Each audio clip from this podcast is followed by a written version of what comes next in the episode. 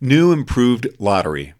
People are still suggesting that the lottery is not a waste of hope, but a service which enables purchase of fantasy.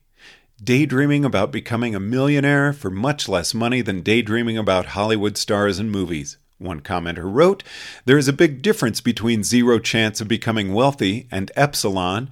Buying a ticket allows your dream of riches to bridge that gap.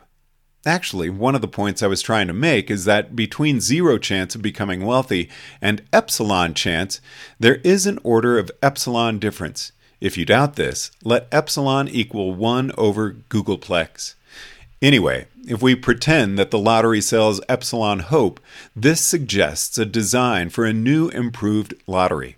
The new improved lottery pays out every five years on average at a random time, determined, say, by the decay of a not very radioactive element. You buy in once for a single dollar and get not just a few days of epsilon chance of becoming rich, but a few years of epsilon. Not only that, your wealth could strike at any time.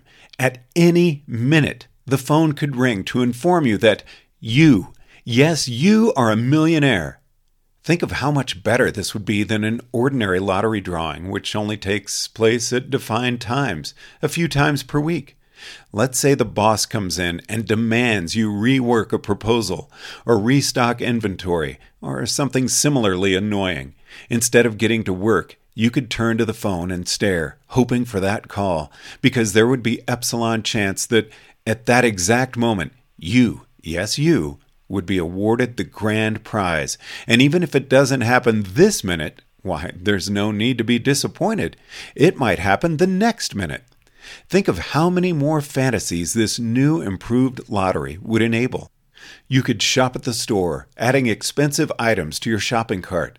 If your cell phone doesn't ring with news of a lottery win, you could always put the items back, right? Maybe the new improved lottery could even show a constantly fluctuating probability distribution over the likelihood of a win occurring and the likelihood of particular numbers being selected, with the overall expectation working out to the aforesaid Poisson distribution. Think of how much fun that would be! Oh, goodness. Right this minute, the chance of a win occurring is nearly 10 times higher than usual. And look, the number 42 that I selected for the Mega Ball has nearly twice the usual chance of winning. You could feed it to a display on people's cell phones so they could just flip open the cell phone and see their chances of winning. Think of how exciting that would be. Much more exciting than trying to balance your checkbook. Much more exciting than doing your homework.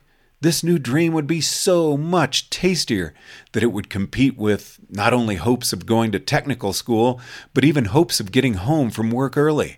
People could just stay glued to the screen all day long. Why, they wouldn't need to dream about anything else.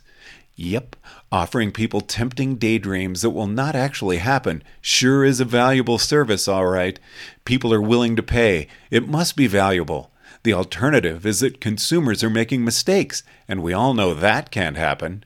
And yet, current governments, with their vile monopoly on lotteries, don't offer this simple and obvious service. Why? Because they want to overcharge people. They want them to spend money every week. They want them to spend a $100 for the thrill of believing their chance of winning is a hundred times as large instead of being able to stare at a cell phone screen waiting for the likelihood to spike. So if you believe that the lottery is a service, it is clearly an enormously overpriced service charged to the poorest members of society.